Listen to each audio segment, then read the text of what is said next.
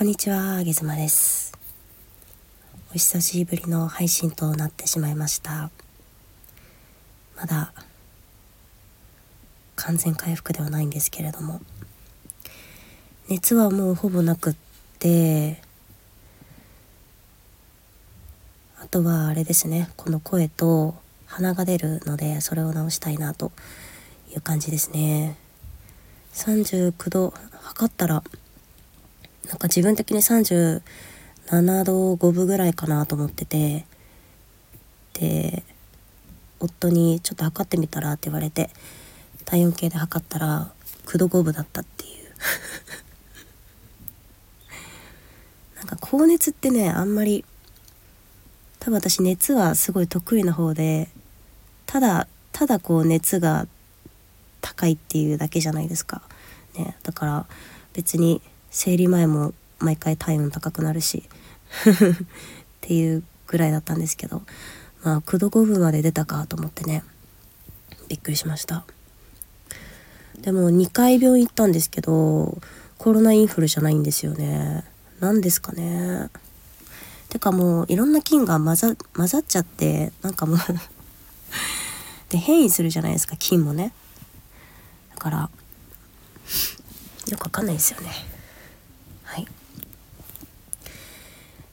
でまあ本当にそういう状態だったんですごくちょっとねとある2日間ぐらいは本当に今えっとこれは私は何どこの時間を生きているのかなとかこれは、えっと、いつ寝ていつ起きた今なのかなとかあれ最後に歯磨いたのいつなのかなとかそういうことすらわからないような本当本当に時空をさまようっていう言葉がぴったりないんですけど時空をさまよう2日間ぐらいをあの過ごしてた時があってこの風の時ですね。多分意識もほぼ朦朧としてる中でまあでもねその子供のご飯作ったりとかしてたんですけど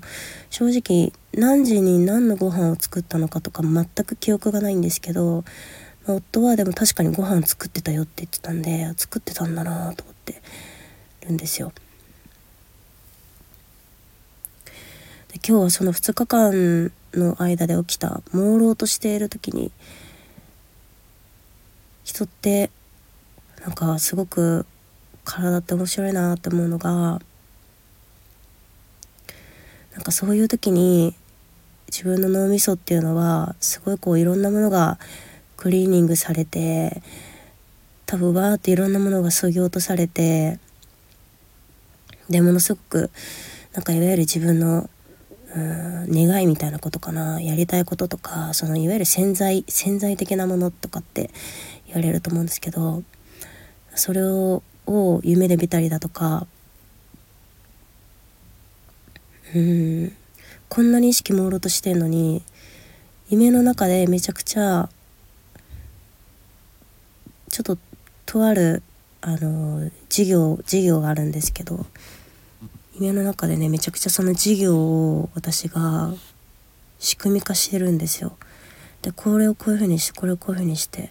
でこれをこういうふうにやってでこでリリースするみたいなことをその2日間の間ずっと脳がやっててその記憶は残ってるんですけど確実にこれはもう来年やることなんだなって私の中で明確に分かってなんかすごく人の体って そういう意味でも面白いなと思いましたね。で今日はかもう人間ってすでにすでにすでにもうとっても幸福でだしすでにとっても幸福だしでうーんあらゆる怖さ恐れとか不安みたいなものを、えっと、持つ必要がないようにプログラムされてるみたいな話をしたいんですけど、まあ、これ自分のその風邪の経験を経てお話しするんですが、まあ、風邪の時って、えっと、風邪が風邪ひいてるから何も別に食べる気も起きないし、まあ、特にその2日間なんかはい本当にいつ水飲んだかなみたいな 感じなんですよね。水あれいつ飲んだかな15時間前だなとかね。でだから活動しないから摂取しないしっていう状態だったんですよね。でまあ普段のなんか人間の活動ってなんか何か欲しいとか何か得るためにすごい頑張るじゃないですか。お金を得るために仕事を頑張るとか。あとなんか好きな人を得るために何々頑張るみたいな。でもなんかそれって何かを得た時は必ずそれを失う怖さみたいなものも自然にピッとついてきて回ってくるっていうのはこれが普通でお金を得たらお金をそのお金を失う怖さがピッとついて回るし、えー、子供を得たらその子供といつかお別れするという、恐れがピッとついて回るし大きなお家を得たらそのうちが例えば地震でどうにかならないか台風が来てどうにかならないかっていうものがピッとついて回るし愛する人を得たら愛する人がどこかに行ってしまわないかっていうそういう恐れがピッとついて回りますよね。でなかなか人は別に恐れているなんてことは普段から口にもしないしまあそれに目を向ける必要もないんですけど毎日毎日恐れる必要もないんですけどでもそれこそ潜在意識の中でやっぱそれがピッとついて回ってるわけですよ。常にね。だから大富豪のお金持ちっていうのはいつまでたっても幸福感が得られない。お金がいっぱいあるのに今度はそのお金を失う恐怖感が大きくなってきてしまうのでお金を守るためにじゃあこのどうしたらいいのかっていうのを焦って考え始める。自分で得たはずなのに失う怖さに今度苛まれる。っていう人間の面白い感情があって。私はこの風の特にその間の中2日間でえっ、ー、と体調が体調がすごい悪かったんでなんかそれで言うとバロメーターがもうマイナスだったわけなんですよね。マイナスだった自分が何か何かを得てないわけですからマイナススタートの自分があお味噌汁だけ飲めた。バナナ食べれた。次の日りんご食べれたみたいな。3日目やっとちょっとちっちゃいおにぎり食べれた。すごい幸せだったんですよね。ちっちゃいおにぎりでこんなに幸せだからなんか和牛のサーロインなんちゃらみたいなこととかをうんこう望んでね頑張ってお仕事しようみたいなそういう人もいるかもしれないですけどでもなんか人はもともともともとこうゼロスタートであるっていうふうに考えると別に大したものももういらないんじゃないのかなって思ったそんな2日間でした私は。もう十分に、えー、いろんなものが揃っていてもう十分に満たされているはずでこれから得るものは全て自分のまあうん何て言うのかな。これから得るものは全てそうですね。余興とかうんちょっとしたお楽しみみたいな、まあ、そんなようなイメージ。だからこれから得るものが自分の人生ではなくてもう自分の人生はそこにパーフェクトに存在していてこれかこれから私たちが大きく得るものっていうのはあくまで余興そして余興で得たものっていうのは必ずそれらが壊れる失うどうにかなってしまう。そういう怖さはピッとついて回ってくる。けど恐怖感に苛まれる必要はなくてなぜなら私たちの人生はもう十分に満たされていてパーフェクト。だしそれらピッとついて回る不安恐れは余興の恐れなので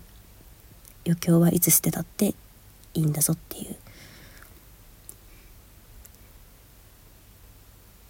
何の話をしているかまと誰かまとめてもらってよろしいでしょうか？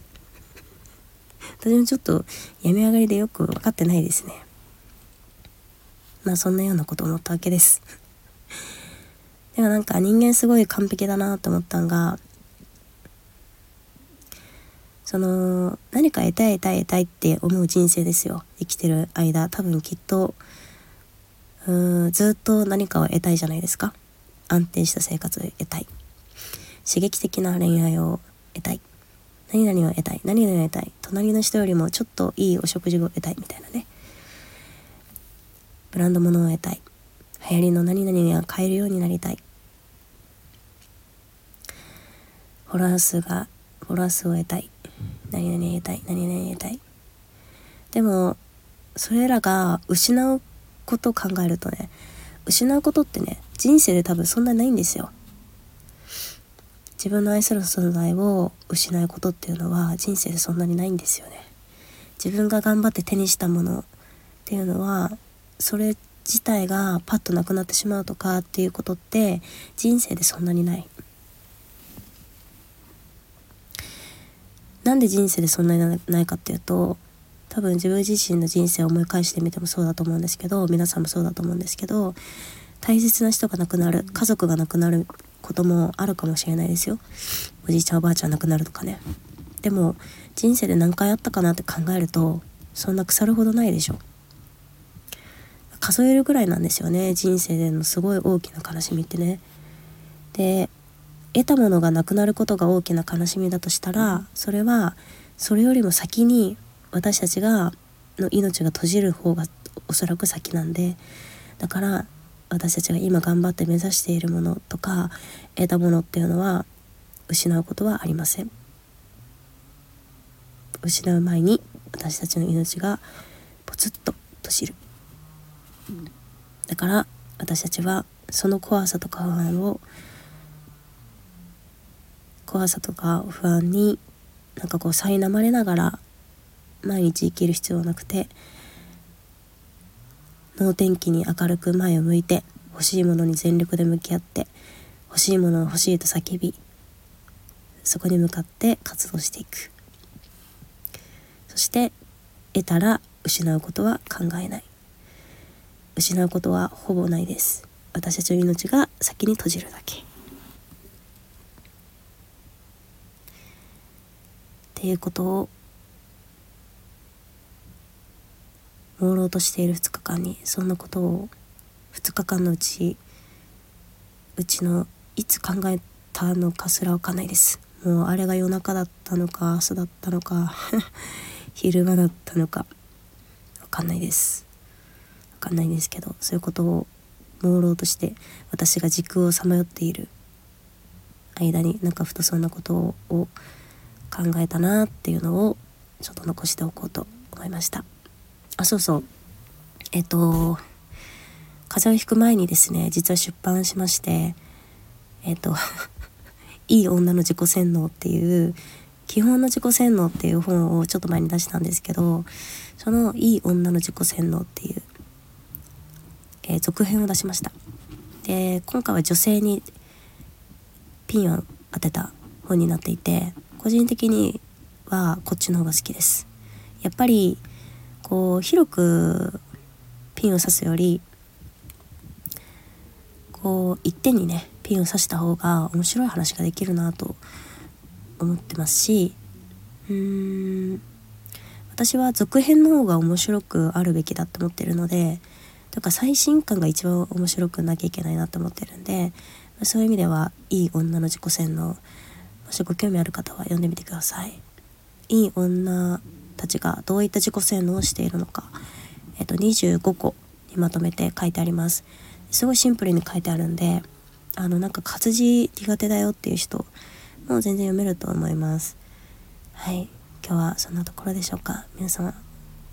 ご自愛いただきながら私も回復にもうちょっと努めたいと思います。